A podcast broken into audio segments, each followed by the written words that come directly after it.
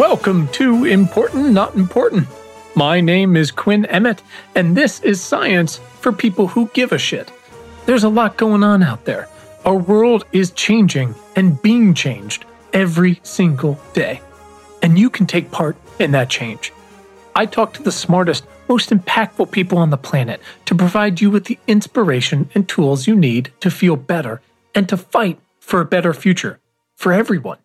Our guests are scientists and doctors, farmers and policymakers and senators, activists, astronauts, nurses, journalists. We even had a reverend. If you want to be inspired to find out how to make radical change, hit the subscribe button right now to get even more conversations, stories, and tools to come.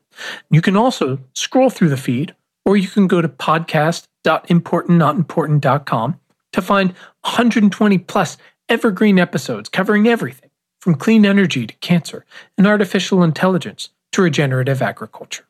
In this week's conversation, I talked to the all volunteer media magnets behind the climate tech ecosystem.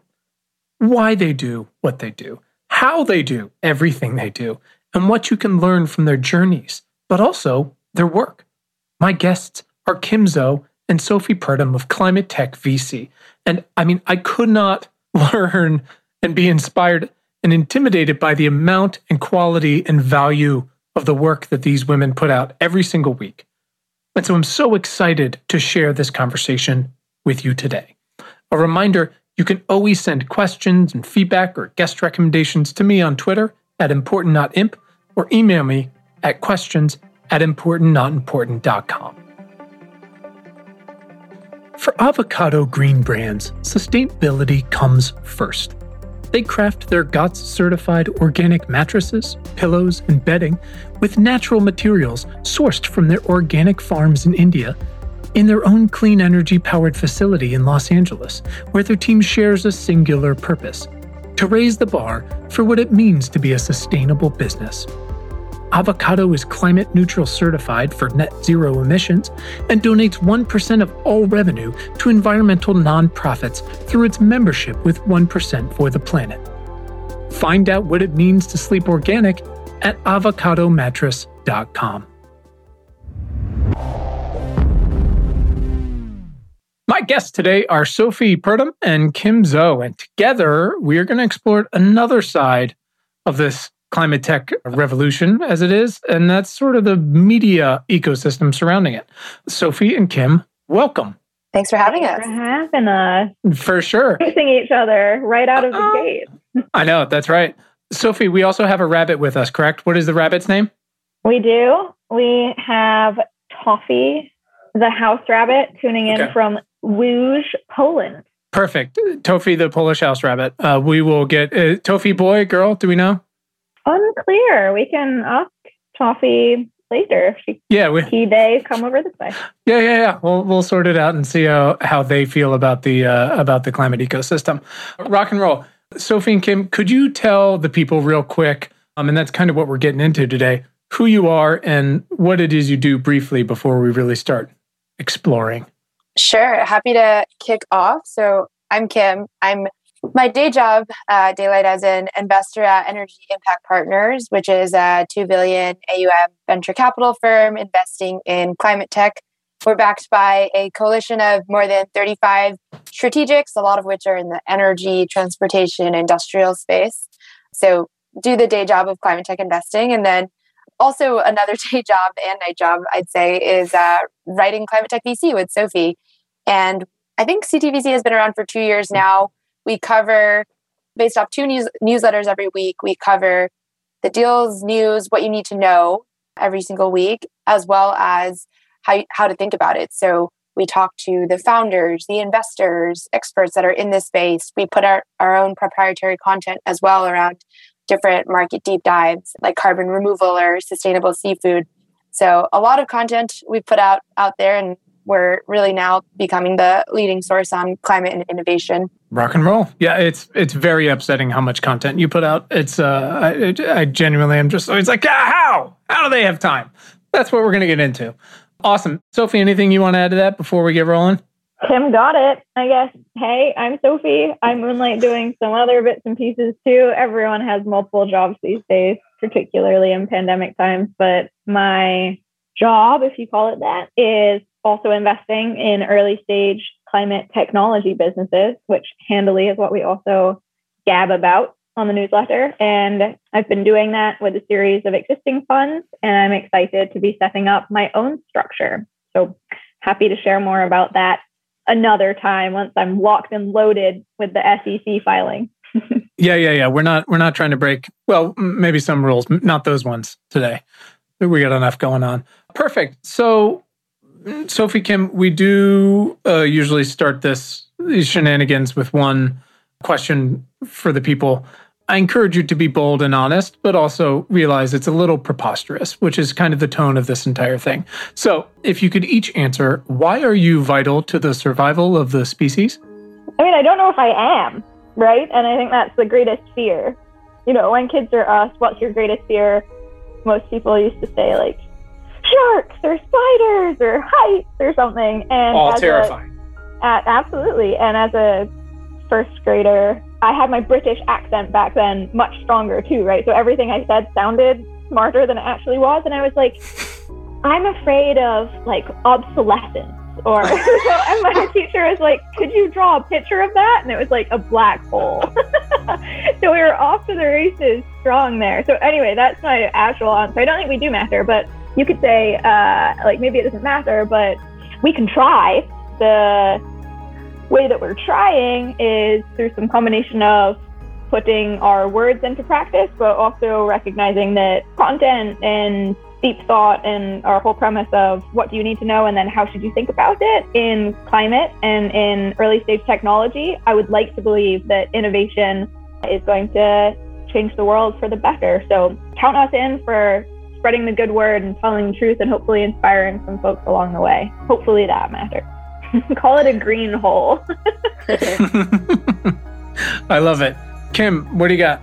I love that. Thanks, Sophie, for giving me the extra five minutes to think of a mm-hmm. not mm-hmm. terrible answer.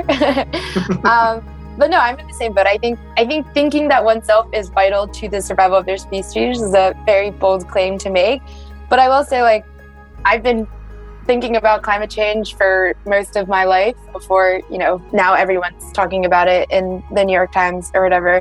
But it's just this almost unsolvable problem. Not one person can fix it. All you can kind of do is try to work on it both in your, you know, career in your daily life. And I think that was my goal is to be able to work on the climate crisis, not only, you know, donating to a charity, but to do it every day and be, have it be part of my everyday life. And now it is both at EIP as well as, you know, through Climate Tech VC, which is really exciting. And the mission of what we're doing isn't to, you know, say everyone should be, you know, everyone should be a climate tech founder, everyone should be a climate tech investor, but it's to kind of facilitate these conversations and to show the positive side of not the positive side of climate change, but like the positive solutions to climate change. Everyone talks about the science. We all talk about how we're basically screwed. We're not going to get to 1.5 degrees. We can just hope for the best. But then what I'm happy about now is like hopefully Sophie and I are trying to move the conversation past we're screwed to what can we do about it? What are the solutions out there? How do we actually like capitalize and accelerate these solutions at a time frame that no one's ever seen before? Brad Smith, the president of Microsoft, had a quote the other day that was like, "Climate tech is basically the same. Uh, it's like the same extent of putting a man man on the moon type of mission, and it's like there are steps to get there, and the way that we've done it so far over the last decade has been too slow. How do we accelerate this? It's by bringing the founders, the investors, the you know policymakers, all these voices together, and we're trying to kind of highlight that and also facilitate an ecosystem where they can start conversing and, and make those connections. So that's hopefully how Sophie and I are, are ensuring the species, our species survival or, or whatever. But I think just trying to actively uh, make make the ecosystem move a little faster. I love it. That's great. Those are uh, awesome. Uh, and obviously, your work is, um, you know, m- much appreciated. It, you know, you're you're here for a reason, and and literally on the show for a reason. You know, um, so here's why I wanted to, besides just my admiration for you both uh, and your work, why I wanted to have this conversation. Why I think folks are going to take a lot away from it, whether they're familiar with it or not. Because uh, you guys know, my prism isn't just climate as much as climate touches everything. And we saw that with COVID and stuff like that. It is public health and it's uh, cancer and agriculture and food and water. Again, climate touches all of them, but they are also and have been for a long time had their own issues, but also opportunities. But in this case, we're seeing such an acceleration of private and now public money in some places flowing hand over fist into this huge range of climate tech projects. There's hard tech stuff like building or like BlocPower is doing, and HVAC retrofits and battery tech and satellites to track deforestation, like all this stuff. And the crisis is is here. Again, we're not going to get into that too much today. People get it. It's breathing down our necks. But when, you know, one of the one of the best ways to slow it is to retrofit every existing building on the planet, to build a huge number of new units with green concrete and, and green steel. And when we have to replace every car on earth and the infrastructures that support them and manage a transition around all of those, ignore like the power sector infrastructure, right, that needs to be replaced and built. There are estimates that put those costs alone at like I think it's like 56 trillion in incremental spending before, you know, 2030 something like that. And so we've seen I think this year and and no one better to correct me and please spend this entire podcast correcting me as you need to, but something I think there's been like 32 billion uh, in climate VC money this year, something like that. It's like 5,000 startups. Uh, it, it's close. The point is, this crisis is arguably our biggest challenge of like the past 200,000 years, but it's also the biggest market opportunity probably ever, right? We're designing this entirely new thing, all these new systems. And and you two have become like Kim you were saying 2 years, which I mean time has like no meaning anymore, but the voice of this community besides participating in self, you guys are are sort of the the megaphone for it and helping people not only know what's going on, but like you said, how to think about it. And I've loved learning from you along the way. So you're both investors yourselves, and I've dabbled some, probably should be doing more. But with this huge new marketplace and the reinvention of this, I mean, when you think about it, like all of our geopolitics and economic systems and societies of the past hundred years have basically been based on crushed up dinosaur bones, right? So you started the Climate Tech VC newsletter to report on and explain everything that's going on, but you're already doing all this other work. What made you go, each I have to do this and and we have to do this. What what did you feel like there was a hole that was missing? And how did you get over that hump of I guess I'll do this extra work to to enlighten everyone? How did how did this come to be? Yeah, I can I can kind of I can kick off with that. So this goes back two years. At the time, I wasn't in climate tech. I was more I was in investment banking. So doing your typical, you know, banking models and nothing related to climate, only on the kind of finance side, um, focused on tech companies. And for so long in my life, I, I had actually gone into university wanting to figure out how to work on the climate crisis, whether it was on the engineering side or on the policy side or on the business side. Ended up falling through more of a business track, was part of a student run venture firm at Hopkins, which is the university I went to. Also, uh, started like a sustainability hackathon as well called Green hack So always really love this intersection of how do we address the climate crisis with innovation and did you know your typical banking experience just to kind of develop some uh, develop those skills. But then when i was there i was thinking about how do i refocus back on climate? And the idea occurred to me that the best way to do that is actually to write a newsletter about it and to you know share that information with everyone especially because as you know it's so easy these days to start podcasts and start newsletters but I think the angle is like, how do you make it differentiated? How do you make it additive to the existing conversation? And it seemed like there had already been a lot of podcasts, newsletters, media about climate change itself, the science sure. of it, the policy of it, but there hadn't been anything about the innovation behind it or the solutions behind it. And if you look at the venture world and the tech world, there's all of these newsletters about VCs. There's all these newsletters about you know crypto and uh, biotech and like all these different verticals, but none focused on climate. And so, fortunately or coincidentally, I think Sophie and I actually started Climate Tech VC before the whole phrase climate tech blew up or the whole world and hype kind of happened. Mm-hmm. But I mm-hmm. think we saw the writing on the wall, which is the climate crisis is happening. It's closer than anyone expected. And people are now starting to think about solutions and buckets of areas of innovation. And there needs to be coverage of that rather than just coverage on the kind of doomsday sort of stuff. So that's that's kind of how Climate Tech VC started, and then Sophie can take over in terms of how it really began. Yeah, and I want to know how you two found each other. to to get that going as well. it's a good story.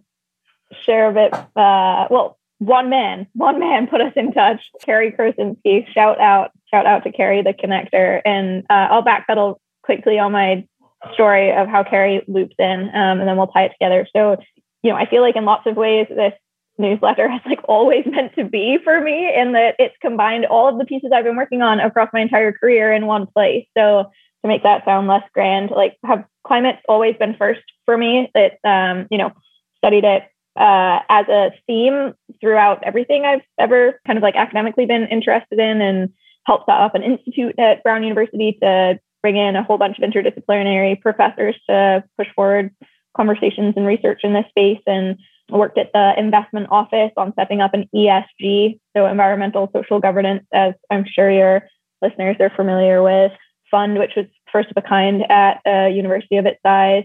And along the way there, intersected with a highly prolific author and teacher who wasn't at Brown yet, though he was teaching at Yale, and his name is Cary Krosinsky. And so I wrote curriculum for a course on sustainable investing that I thought was missing from the Brown undergrad uh, educational like opportunity set, and it was approved.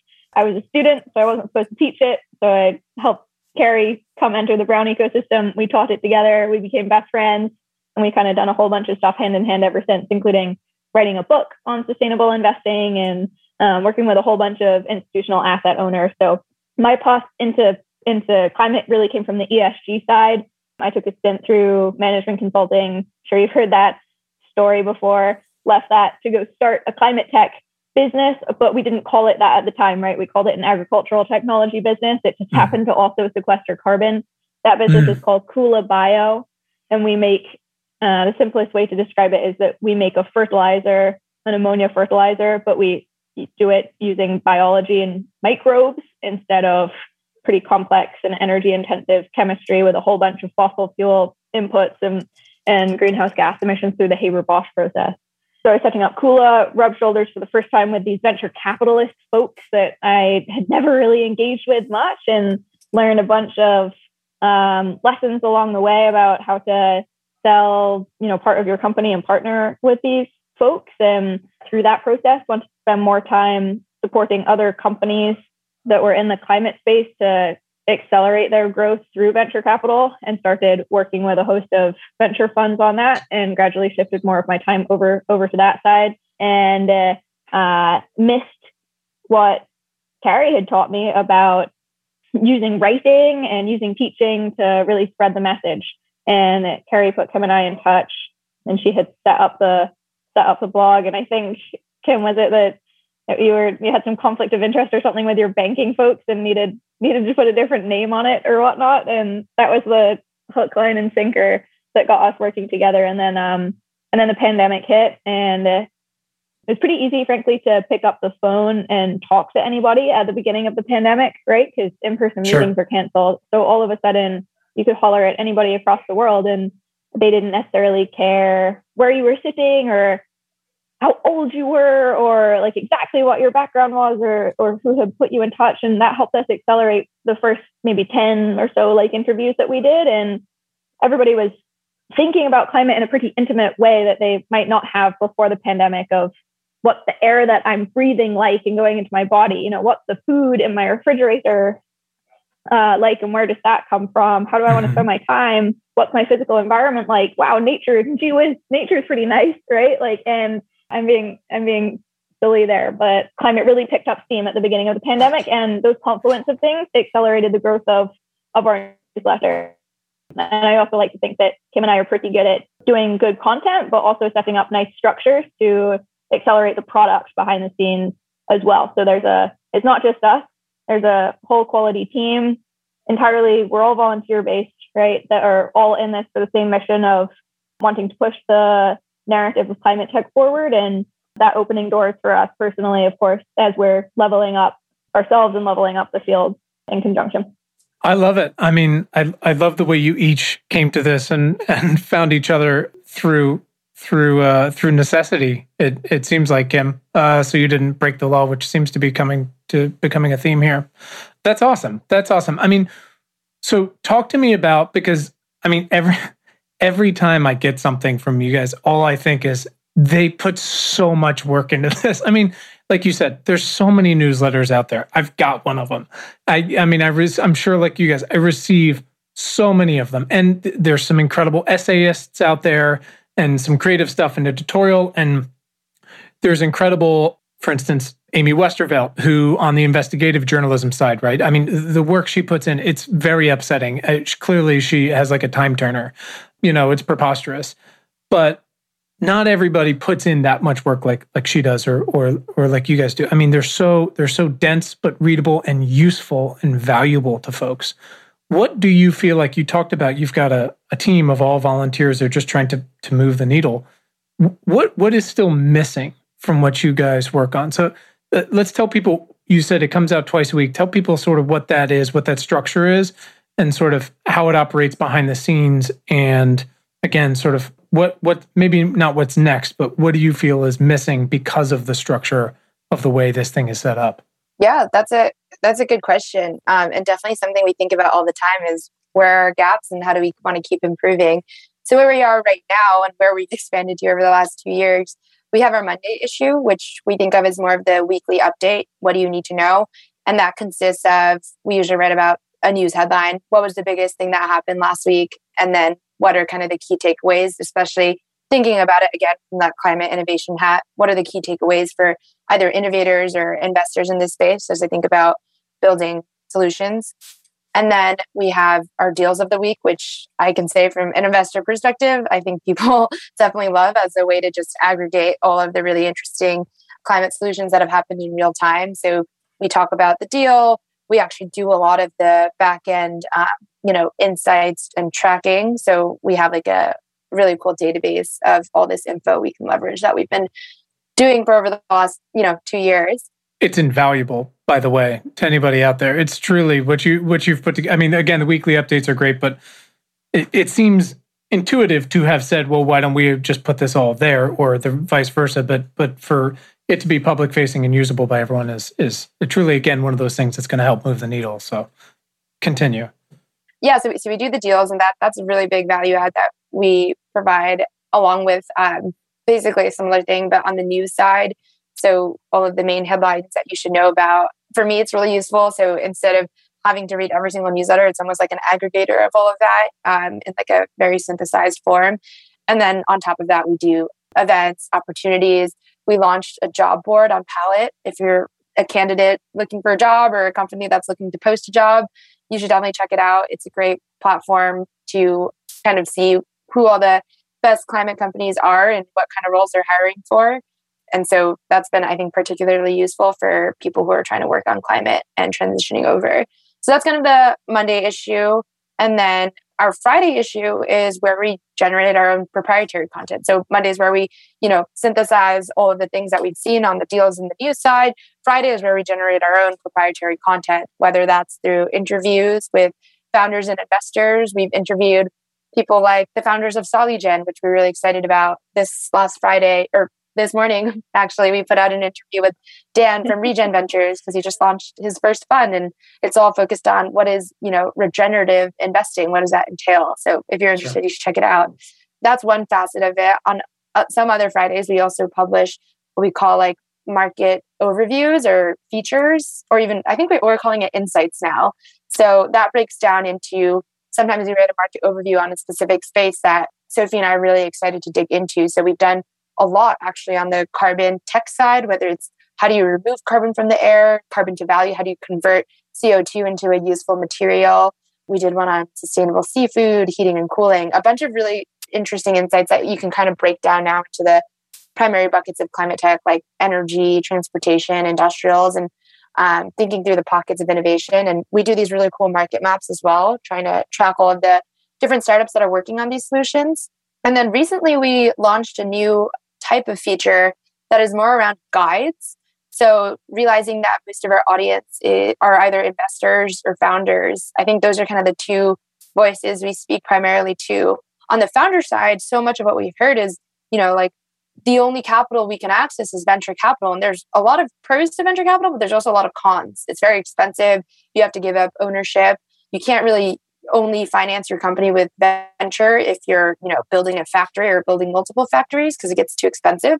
And so this is a problem we've been thinking a lot about just as investors on a day-to-day basis and we wanted to create a comprehensive guide for founders and what does the full climate capital stack look like what are all of the financing options that are out there from you know it being an idea pre-seed stage all the way to exit your ipoing or your uh, getting acquired so what are all of the different like financing options that are available on the venture side on the debt side project finance grants all of these things and as Sophie and I were writing this, we realized there's so much more here that we want to dig into. For example, on the government funding side, there's a whole world there that, you know, there's a ton of capital, but just no one knows how to access it. So these are very tangible things where it's not just mm-hmm. covering the news, but it feels like we can kind of unearth a lot of the, you know, a lot of these pockets of capital or innovation that people haven't really been paying attention paying attention to just yet. And now we have the platform to do it too. So that's that was a mouthful, but I think that's that's kind of what we are where we are today. Um, I don't know if I missed anything, Sophie.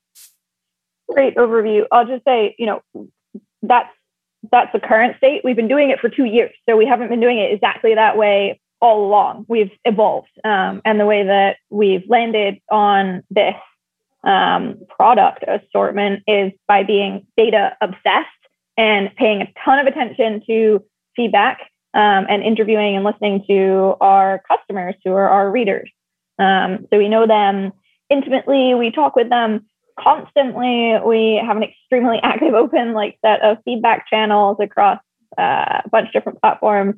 We are obsessed with clicking into the back end data of who engaged with what, where, when did they mm. engage with it, like how does our title affect open rate, what kind of different readers read different pieces, like what happens if we stack different types of content to build on each other rather than kind of sprinkle it across, et cetera, et cetera. Where, where we're going is we've been obsessed with quality content consistently mm-hmm. as a way to build trust with and grow our audience to a pretty significant base.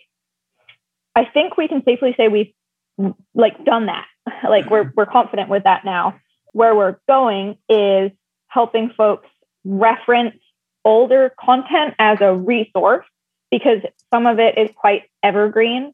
Not the Monday issue that, you know, news based, but the, you know, Friday content is. And folks are engaging with us and going back and asking if we've ever written something about XYZ topic. And so we're reorganizing that packaging it with the data insights that are extremely proprietary and have really high click through rates and our jobs board and starting to talk about this suite of offerings more as a platform or a package rather than quote just a newsletter but mm-hmm. emphasis emphasis emphasis two years of writing this content twice a week right to get to that stage where now we're thinking about like repackaging it and i think we've seen so many folks come out guns blazing with, you know, their thoughts on a perfect newsletter, and you can't keep that. You can't keep that up. Like Kim and I have sacrificed, and the team has sacrificed a lot to put out these issues.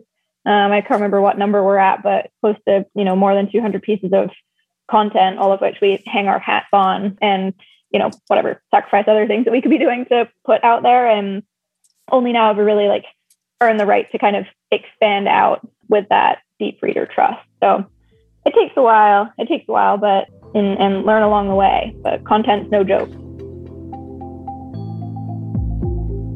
Hey, it's Quinn. I'll make this quick. Sifting through the news is a slog. Finding the signal in the noise, it's damn near impossible. And if you do, what can you even do about it? I'll tell you what you can do. Literally, every week, I'll tell you the most impactful thing you can do. In just 10 minutes a week, you can get smarter, feel better, and make radical change for yourself, your family, your investments, your company, and for the world. Join tens of thousands of other leaders and subscribe to our free weekly newsletter at newsletter.importantnotimportant.com. Get the most vital science news, exclusive analysis, and action steps for free that's newsletter.importantnotimportant.com or just click the link right in your show notes. Back to the show. content i mean that might be the title of this uh of this podcast when we put it out is con- content's no joke content done well is no joke. I mean and it's clear besides again if you're just someone who runs across a single issue whether it's monday or or or later in the week or one of the tools i mean uh kim as you were alluding to your exploration of and then the service you provided with uh, publishing the, the the capital guide essentially. Was that last week? I don't i can't keep track of anything anymore. But i mean just how many people instantly responded i mean i watched it happen live going like holy shit this is so useful and i can't imagine anyone else who again because this thing is growing so fast and, and obviously there were some false starts in the past 10 years but is growing so fast for real this time out of necessity out of opportunity out of innovation but you've spent two years. There was no one else in a better place to have done something like that, much less to do what you what you guys are doing week to week. So, eh, I'll jump in there real quick. Yeah, I think actually, I don't actually think we were the best positioned. Like, granted, we like you know, Kim hung up a shingle that said Climate Tech VC, and that was basically it. And we it, it's not like you know we came into this with funding or a platform or whatever. I think sure. it's like again the trust and the ownership and the and the like consistency piece, and then not getting distracted along the way. There's been a lot of folks that have come in, and I think it's great, right? Like there should be lots of new starts in the space, but but sometimes just sticking to the core like helps you helps you get there. And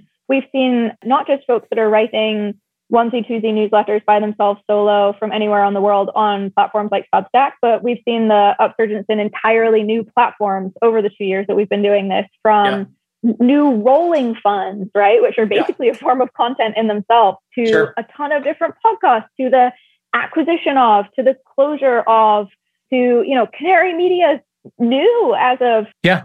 They didn't exist like six months ago. I mean, even even, you know, uh Kim's close colleague like uh, Shayle and the interchange, like that's an institution and that's shifting over, you know, leads now and and and voices go onto different platforms and it's always it's constantly changing. So I guess just sensitivity to we weren't endowed with this. Um, I think it's no. like, uh, and it will keep changing. Our platform will keep changing, but it's that like obsession with the customer. But to make it to make it meta though you know uh, having some experience on the investing side it's no nowhere near my my day, my day job like it is yours. I mean and and though like myself you have four day jobs. To make it meta what you did uh as let's let's say i'm approaching you as an investor you you took your both of your individual your varied backgrounds and perspectives and your lived experiences and combined those again out of necessity because uh, Kim was going to go to jail if she published X or Y. And you saw a hole in the market. And then in a market that, again, could be among the biggest of all time, measurable, you've got two founders who are not only know it well and have worked in it in a variety of capacities and outside of it in an indirect way, but you are obsessed with the data and you are practical and proactive about how you use that data. I mean, I, Kim, I liked the moment where you were like, "Is that what we're calling that section now?" Because you're constantly tinkering with it, and you know you don't want to always do that because then your reader's like, "Where's where's the things I'm I'm used to I'm used to f- like finding." But that's where the data can help you because if people aren't clicking on it, or only certain segments of people are clicking on it, or they only do it once a month, maybe it's too often, whatever it might be. Those are the things that make this not only popular, but make the engagement something that people come back to over and over again. It's not just like they clicked on one guide and found that useful. So it's a recurring engagement, but also valuable to people. But also, again, if you're being meta about and looking investor, those are two the, the biggest market of all time. You were smart enough and, and thoughtful enough to have seen a hole and you're so dedicated to it. Those are like, as you know, when you're looking, eh, should I invest in this company? You're checking a lot of boxes for something that goes like, this makes a lot of sense. Like, this is something I would want to get behind. So, here's my question to you How sustainable, to steal a word, is this endeavor from a volunteer standpoint? Because you said you've got this whole crew. And like Kim, you said at the very beginning, it's your day job and your night job. And I fully get that. I fully get that. How sustainable is this? And and if if there's discussions or or thoughts or ideas you don't want to share, that's totally fine. You know, just sort of generally thinking about it thinking about all of those things and where this thing's going because the train's not slowing down anytime soon. What you do doesn't become less valuable over time. you're part of the institution now. So we're part of the institution, Sophie. For be- for better or worse. No, definitely. I mean, yeah. What what I'll add to the points before too is Sophie and I didn't come into this knowing what Climate Tech VC was going to become. I think we knew what we wanted to create and we knew what got us excited. And fortunately, I think that's what has gotten our readers excited too. So whenever we think about creating content, we both Sophie and I have to get excited about it first. Like this is something we would want to read. This, like for example, the climate capital stuff piece we just put out. Sophie and I have been thinking and toying with that idea for the last two months because yeah. everyone around us has been talking about what are other financing solutions out there, and we wanted to just get all of our thoughts on the paper and you know really do that do that guide justice. So a lot of our high quality content stems from the question of like, would we want to read this? Would we get excited about this? And I think that's how we've been able to put out content that other people are also excited about.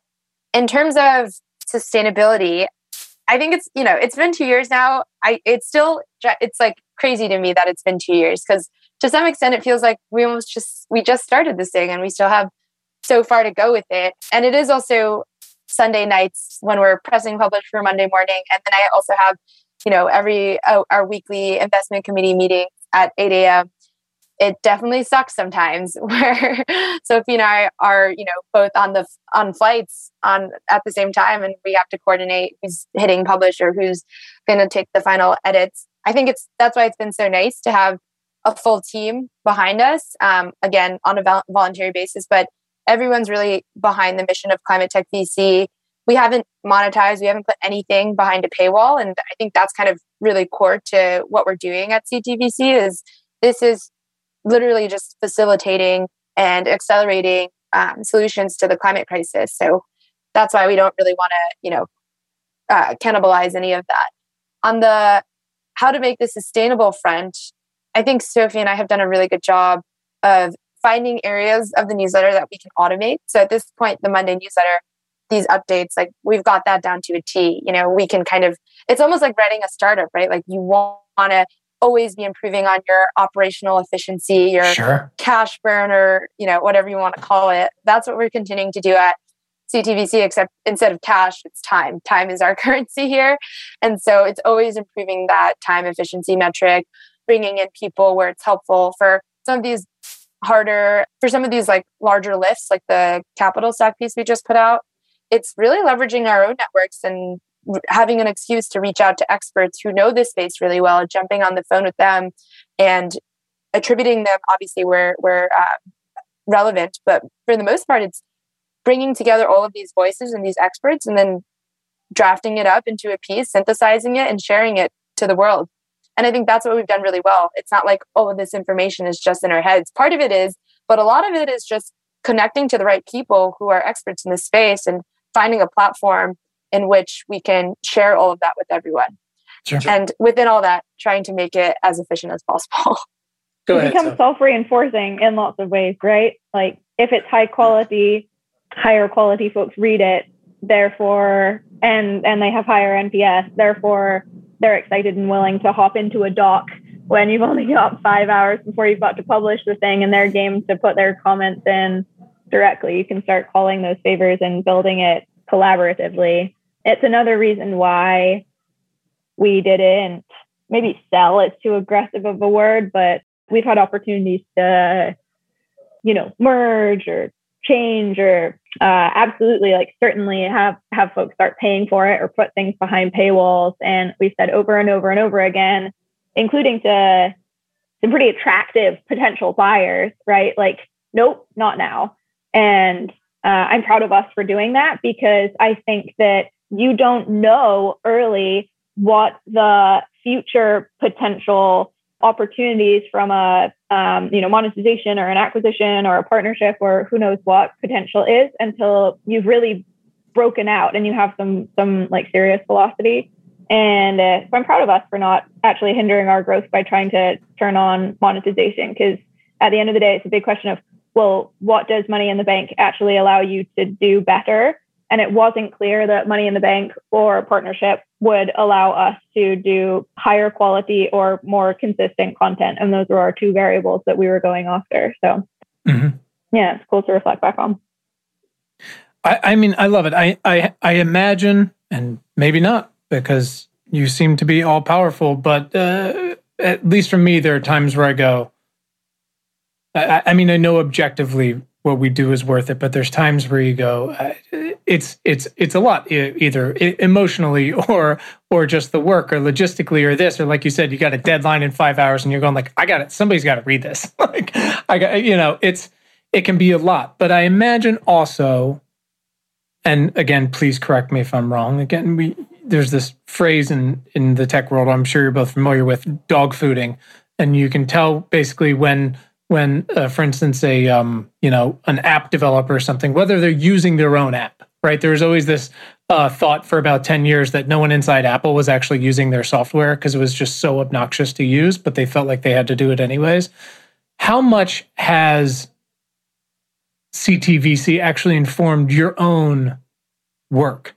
Especially, I mean, you know, again, not just philosophically, but how much is it actually an asset to the work that you're doing? As kim you're actively doing this and sophie you're trying to build your own thing as if you guys don't have enough going on.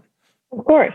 This is i mean this is how it quote pays out right right, um, right. it is the thesis. This is us learning in public about what we then go put into practice with like capital um, elsewhere. There's uh, uh, so to be very clear there is a serious, like, you know, whatever you want to call it, Chinese firewall or something between the journalism component and the investing component. And feedback is very welcome about how we can continue to do that better. Please hit us with feedback there. But we asterisk the crap out of anything where we have a conflict of interest and, and put on different hats and use different accounts when we're doing investing versus doing anything that looks like journalism. But of course, that's how it pays out. This is us learning in public and uh, sharing our theses that we then independently, you know, Kim and I are different people and we're deploying different types of capital with different theses, but this is us sharing our learning in public that we then run with and hopefully profit off of and build awesome businesses with. So they're inextricably linked. And when we first started out with the newsletter, there were not many examples of folks doing that connection between content and investing in particular. Now it's a different ball game. There's tons of examples, right? From I don't know, obvious ones being like Lenny with uh, uh, all of his offerings and Packy with mm. God knows how that guy keeps everything together with like and and Jason Jacobs with the climate uh, my climate journey rolling fund, which is not rolling. It's like whatever's 10 times faster than rolling. I'm not sure. It's obscene. He the other day he he put out a tweet about about uh, you know they're they're he's investing in like 10 to 12 things a quarter and uh you know it's just like but ah, what what who's time for that like, yeah totally but i was but just like if we if we step back out right this concept of content and capital deployment being in partnership and individuals whether you call them solo capitalists or whatnot having a legitimate value add to companies that they invest in because of their platform mm-hmm. when wielded carefully and getting differentiated access to it and also having some public service, I think is a particularly novel potential hat that you can wear in this extreme bull market. For sure. You know, there's I I thought of I was thinking about it today and and these are two people, one of whom does sort of a version of this and the other one does not, but they're they're definitely inextricably linked to each other, not the two people, but their two jobs. I'm not sure if you're familiar with uh, Food Tech Connect. They've actually this woman Danielle Gould has been running it since 2009, and it's it's effectively l- even less analysis from your Monday version and more, you know, a curated version of this is everything that's happening in the food tech world. But her day job is still uh, investing, and it's very easy to see how over time, again, that's an area that's growing so much. Uh, like you were talking about uh, it started off as ad tech and now it's now ad tech is just climate tech. You know how those things have informed her life. And there's another one. There's a gentleman named uh, abhishek gupta who runs a, a, group called the montreal ai ethics institute. They put out a newsletter. It's, it's very well thought of. And he's doing that research work every day. But like you said it's also a public service what they're putting out. And they've got an operation like yours where they've got some events and they've got some partnerships and things like that. But it fills a hole, right? It provides a service to the industry, but it also benefits you as as well.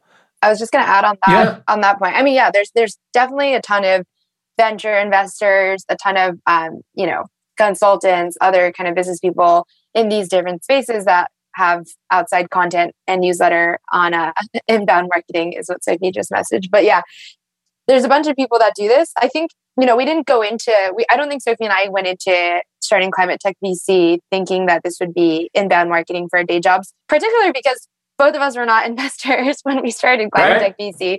So maybe it was a funny coincidence, maybe it was fate meant to happen. But I think, like she said, it's in, inextricably linked. Where if we're interested in digging into a sector, we have the newsletter as a channel to do that. One mm-hmm. good example of this is, you know, we wrote a feature on concrete and cement because uh, two of the winners of the Carbon X Prize competition were concrete players, CarbonCure and CarbonBuilt. And through that, you know, we spoke with the founders of both companies, learned to t- got to speak with um, this guy Eric at Breakthrough, who's an expert on concrete, and so it's just given us, I think, a lot of intangible value add. The people that we've been able to meet and talk to, the founders and companies that we've gotten through the network, and just it's also in a way forced us to like on top of being an investor in the space but covering it, we've had to stay really on top of the market in terms of what are the deals that are going on right now? How do sure. we think about the amount of funding that's pouring in, all the new funds that are raising? Like we are literally tracking that data every single day, week to week. And so in terms of like being a venture investor and knowing what's going on in the market, we are doing that through the lens of the newsletter on a weekly basis in a mm-hmm. structured format. So yeah, I think Climate Tech VC is like it's very personal to Sophie and I because it's literally like so much of our thoughts, so much of our, you know, how we think about climate tech is, is all through the lens of the newsletter. And, and that also shows, I think, in our in our investing lives as well. And I'll say a watch out, which is the day that this becomes a marketing tool for either Kim or I or anybody or a single fund is the day that climate tech VC starts to die.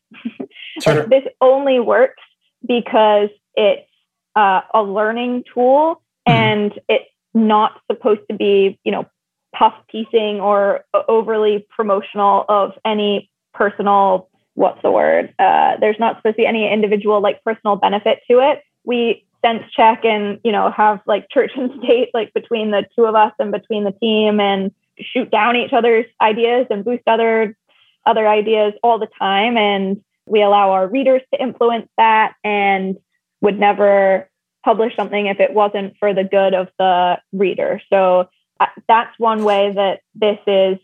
It will be interesting to watch how, for example, definitely not picking a fight here, so don't get at me, but like Andreessen, for example, right? Like sure. they run a giant, um, exceptionally operationalized giant media function. This is not that. Like it's right. not for our individual funds, it's for our thesis development essentially. Sure. I mean, look what they did with Clubhouse, right? I mean, they literally built a media ecosystem around that to launch it. And to, I mean, it's it's uh it's very I feel like the word self-serving is going to take it too far, but like you said, it is intentional in inbound marketing in a lot of ways where where yours seems to be intentionally provided as two things at once that complement each other a learning tool for yourselves but also a public service and that you're learning these things in public and sh- and not just sharing them but taking the time to think about them and present them in a thoughtful and valuable way to everyone else. Because again when you really come back to it this entire thing exists because we have to do these things right? This isn't you didn't create a, a, a newsletter. I guess we can't really call it a business. We can't call it a nonprofit either but this newsletter project, for lack of a better word, because you, you're really into social apps or, or chatbots, right? This is something we we have to do, and it is this enormous opportunity, of course. And a lot of folks are going to make a lot of money off of this transition, but at the same time, you are doing it as this, like you said, public service. And if it doesn't affect the quality and it doesn't affect the consistency in a positive way, then it doesn't belong. And even that sometimes means addressing your church and state issues. Exactly. And I, I think the way that we we're, we're framing it is, you know, at this point we got we've gone past a newsletter. We also have a bunch of um, resources on our website for the founders. amazing. Yeah, we have a bunch of databases of climate tech, the most active climate tech investors in this space, the most active climate corporate venture firms in this space. Mm-hmm. We just added one on accelerators and incubators, specifically targeting climate tech companies for earlier stage founders or wannabe founders. And so we've actually transitioned from thinking about Climate Tech VC as just a newsletter to almost like we call it the leading source on climate innovation. So not just a newsletter, but really a resource in the format of a newsletter, these databases, and a couple, the job board, and some other kind of other projects too that we're working on within that. And so platform, resource, whatever you want to call it, but essentially sure. the mission is always to help accelerate climate solutions yeah, I mean it's a again we can we can throw around marketing terms all day, right? Toolkit, resource, platform, like it's all those things, and you can say like the newsletters, the top of the funnel, whatever. But it has become this comprehensive thing, right? In a, in such a thoughtful, intentional way.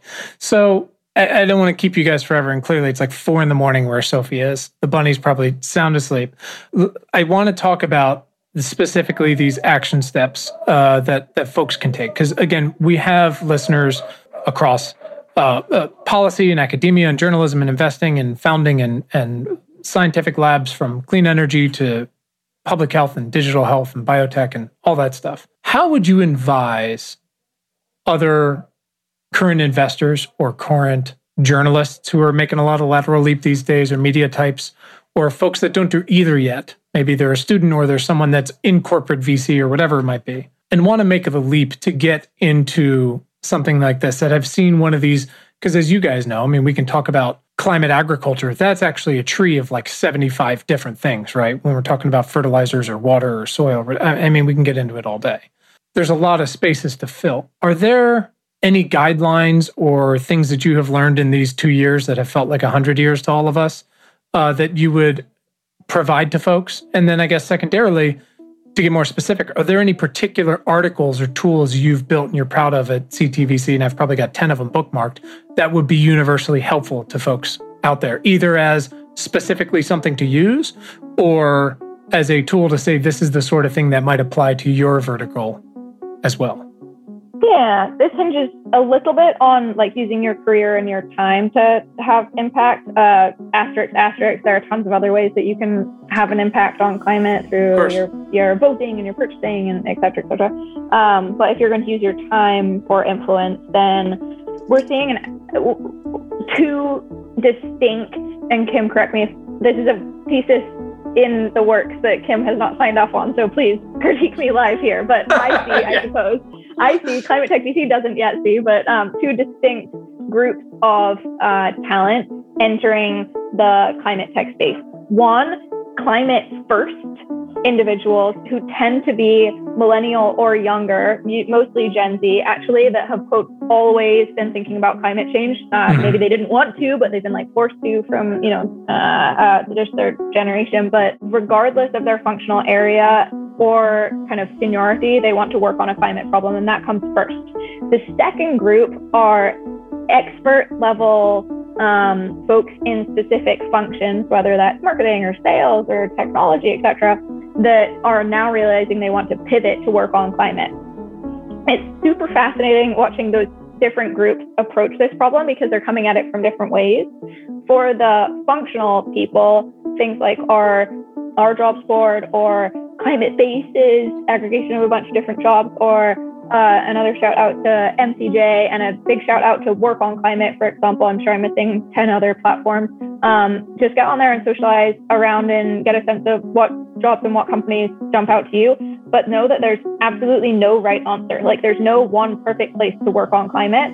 Um, so get that out of your head now. Like you're never going to find the most impactful place with the perfect opportunity at the perfect time. Like it doesn't it doesn't exist. So figure out what you're optimizing for. Um, and I would nudge folks to um, uh, lean in on your functional area of expertise as you're transitioning into having a greater kind of climate impact position um, and probably think hard about the stage of business that you want to work in because um, um, you know at the end of the day when it's Friday at you know 9 p.m. and you you have to send that email out and it's like a total grind, then um, it's most important that you're in the right structure with the right people around the people in the right like right run organization. And I think like the climate impact piece comes second. Um, and so, luckily, there's tons of excellently run organizations to find that, but um, don't be too idealistic, I guess, of, uh, you know, if this is a waste recycling business that um, it's going to be the best job for you, like still approach this as a proper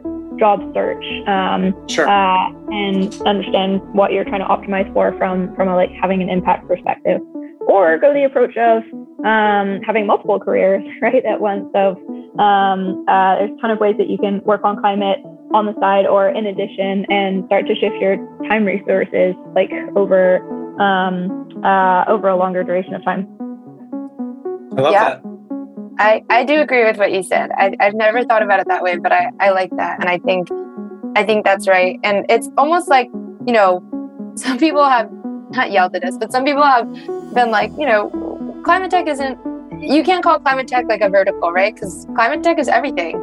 It's food, it's energy, it's water.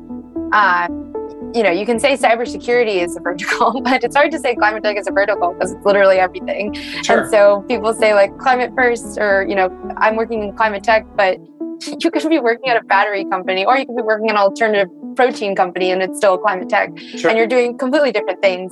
Um, so I just, I, all that is to say, like, uh, you know, every company at this point, hopefully, is starting to be more climate oriented, be more climate first, or at least like think about it from as a priority versus something in the background or some you know marketing ploy to kind of check the box. And there's more opportunities out there.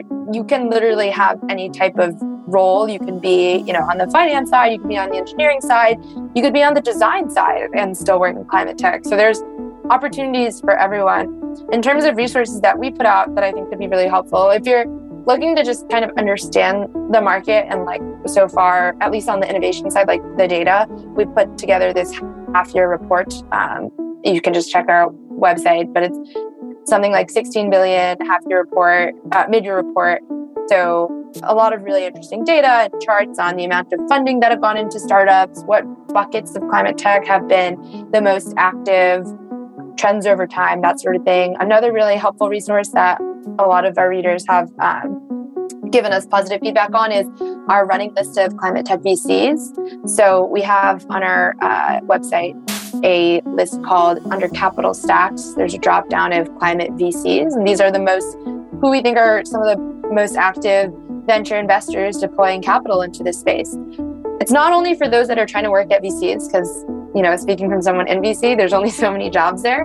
But if you actually look at their portfolio, all of the companies within all of their portfolios, there's so many cool and exciting companies. And you can kind of sort it by, you know, oh, they do this is an energy VC. You look at their portfolio, it's obviously going to be mostly energy companies. But depending on what area you want to go and work for, that's another really cool sourcing or company sourcing strategy is to just look at these uh, VCs portfolios.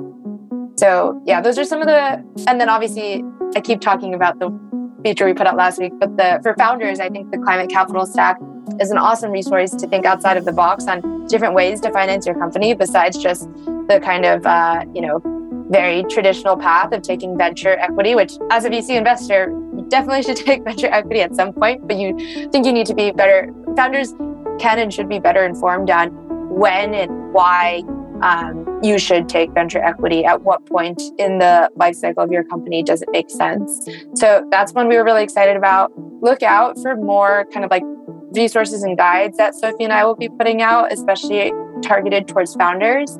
Um, like i said non-dilutive sources of funding i think is a really cool avenue. Other guides too on how to work on climate how to get into climate that sort of thing. Sophie i don't know what we might cut this out but one one other thing, if you're interested in working in climate, is uh, we're actually looking to hire a chief of staff.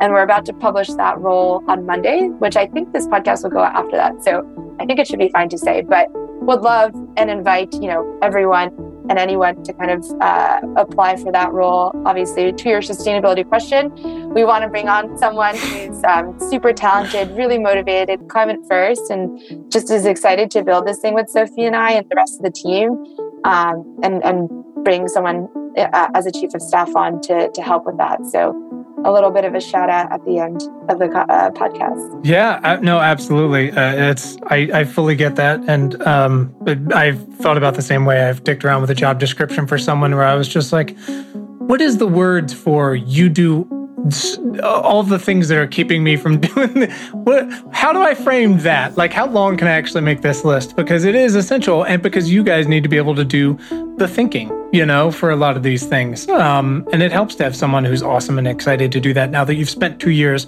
defining so much of it at least the fundamentals of it. I'd put it i'd put it as come do the fun stuff we'll keep the business going. Like you help grow it. For sure. Yeah. We've got assets. Come help us figure out how to turn that into something of even greater value because we're at capacity. And yeah. so come in and and help build a bigger and better machine. It's really cool really cool opportunity because you get to inherit something that already works. Yeah. No and, and but that takes both the hard work and the time uh, and the uh, the data to show that it is working, but it also takes a self awareness to look around and go, even though there's two of us and there's sort of this volunteer staff behind us, it's like you said, we're at capacity. you know, let's let's be honest about where we are, but also where we want to go. You know, um, and that makes a difference. Well, definitely. If uh, when yeah, I think we'll be maybe a week behind the listing. So shoot me that. Hey everyone, it's Quinn. Have you ever looked around your job and thought, what are we even doing here? If you've ever wanted to take your skills to more impactful work to do world changing work. Let me tell you, now's the time. With just one click, you can find a job that does that work at importantjobs.com. Important Jobs is for journalists, students, engineers, software developers, accountants, designers, nurses, research assistants, people who want to work in clean energy, consumer products, health tech, agriculture, and artificial intelligence. And if you work for a company or organization already doing that work, you can list your open roles at important jobs for competitive rates and get them in front of our entire community. Reinvigorate your career on the front lines of the future at importantjobs.com. Back to the show.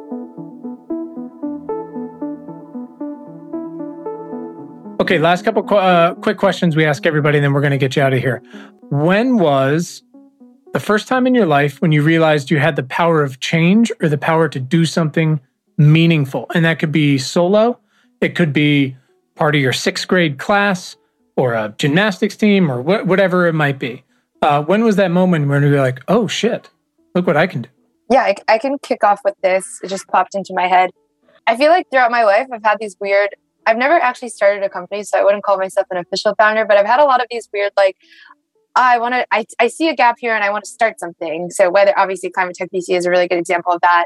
Did that a bunch in university as well. It's actually how I met Cary was I was thinking I was starting a ESG focused fund, which Sophie coincidentally actually started at Brown. So that's a story for another time, maybe.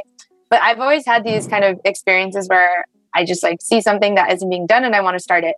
And I think the first experience I can remember doing that was in high school. I started our environmental club, which at the time felt like a really big deal, starting a club in high school because um, we didn't have one. We had like a, I think we had like a farm farming club or something, mm-hmm. like a school farm, but we didn't have one specifically focused on the environment. And that was around the time when you know Obama was president, and he was kind of shouting from the top about climate change. And I was like, why isn't anyone doing this? So my friend and I started the club. Um, we got an advisor. We ran a bunch of like pizza sales or bake sales or something and raised enough money to get uh, a compost for our cafeteria. And so now, nice. so now the high school cafeteria has a compost machine. Um, so that felt like a really big achievement. That's awesome. I love that. It is those little things we go, look, we got a compost machine now. Look at that. Can feed the pizza from the pizza sale into it now. That's awesome. Maybe to the chagrin of my parents, I think I've always had that sense of, uh, you know, if not you who kind of thing and mm-hmm. have sprinted at that like in full force. So I don't know, that runs deep for me. I'm also you can't tell so much anymore and probably can't tell like over this headset, but I'm British and uh, I moved to the US when I was pretty young, when I was about five. And that shaped everything for me, right? Like we uh, are true immigrants and very much kind of Puritan DIY ethic of if you don't build it with your hands, it's not not not real. And maybe that got taken a little far sometimes of installing our own HVAC system, et cetera, et cetera. But um, I grew up running a business with my parents, and you better believe that I was, you know, hiring, firing, and running the giant picker, packer, and shipper team for a huge e-commerce distribution operation when I was 13, right? So you kind of like get early promoted into adulthood a little bit there, and um, that lesson uh, you can't unlearn that lesson ever. So that works well now that Kim and I have kind of like earned the right to do this, and no one questions who we are. But uh, when I was an analyst at Bain, for example, in management consulting, like that ethic didn't necessarily fit so well when you're supposed to be uh, you're hired to be a, a very specific thing. So mm-hmm. i'd say maybe we can maybe i maybe we can take that a little too far sometimes but it behooves us in this super entrepreneurial open-ended there's no right answers kind of uh, experience with with climate tech vc and i wouldn't have it any other way. I love that i love that uh, two two very different stories but um, they matter and they got you here who is and I'm going to put a stipulation on this. You cannot say each other. Who is someone in your life that's positively impacted your work in the past six months? This is just like a pay it forward type of thing. oh, uh, so many. Yeah. I mean, I'm yeah. everybody that we chat with from the newsletter is an obvious one. Um, and then I'm taking a giant, courageous, or maybe crazy leap, and I'm starting a fund, right? Which is quite audacious. And I definitely feel unique in uh, often being the youngest and almost always being the only woman and et cetera, et cetera, et cetera. And there have been so many folks that have supported me on this emerging manager journey. Too many to name, but uh, I don't know, top of mind in particular. You know, I mean, like Tommy Leep, for example, who should be a, is a good climate friend of basically everyone in climate tech, was there for me before I even knew the words emerging manager, right? Mm-hmm. Um, and helped me set up my very first SPV, which is crazy.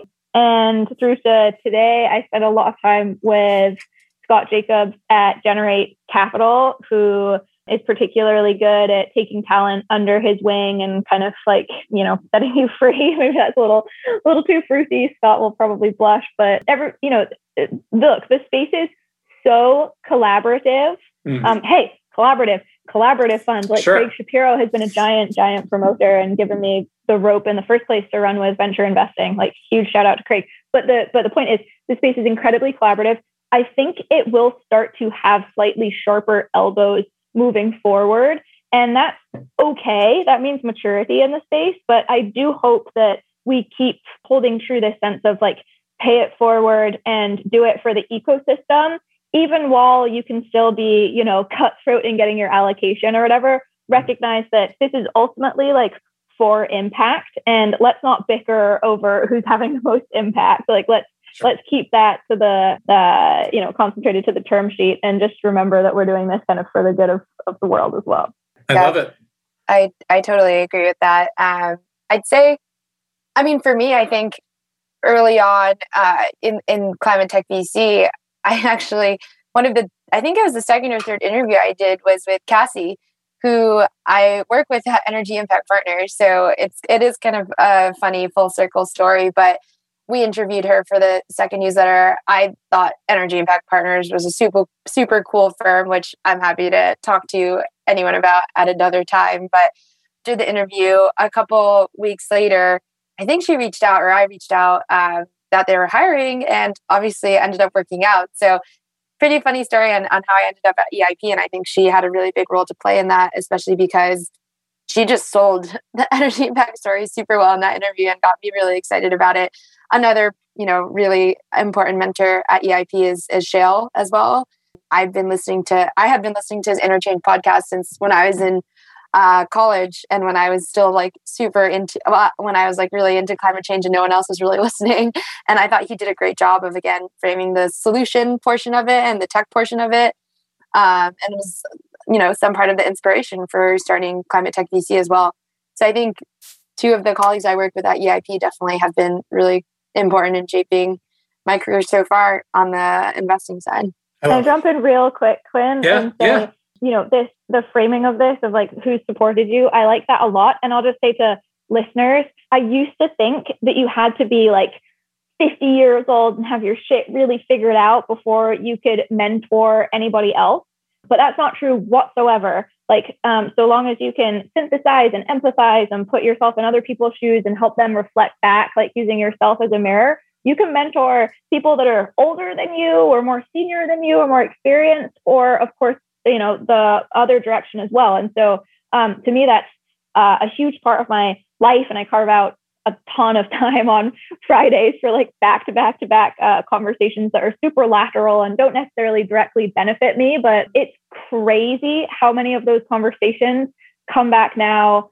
I don't know, eight, nine, ten years later of people from high school who were like so glad that we were able to have that conversation that maybe changed the way they thought about something and now they read the newsletter and now they're working at you know um, a climate tech vc fund or whatever and you can like i'm just saying no way am i unique in that. Like anybody listening should go do that um, assuming that they're adding value to the conversation and and like support the community. And it will reward you in deep ways that you can you can never predict. So thanks to the people that have done that to me, to us, but but go do it, go do it to your neighbors, go do it to I don't know, your LinkedIn connections, go do it to people in in like a college near you. You can you can kind of pay that forward.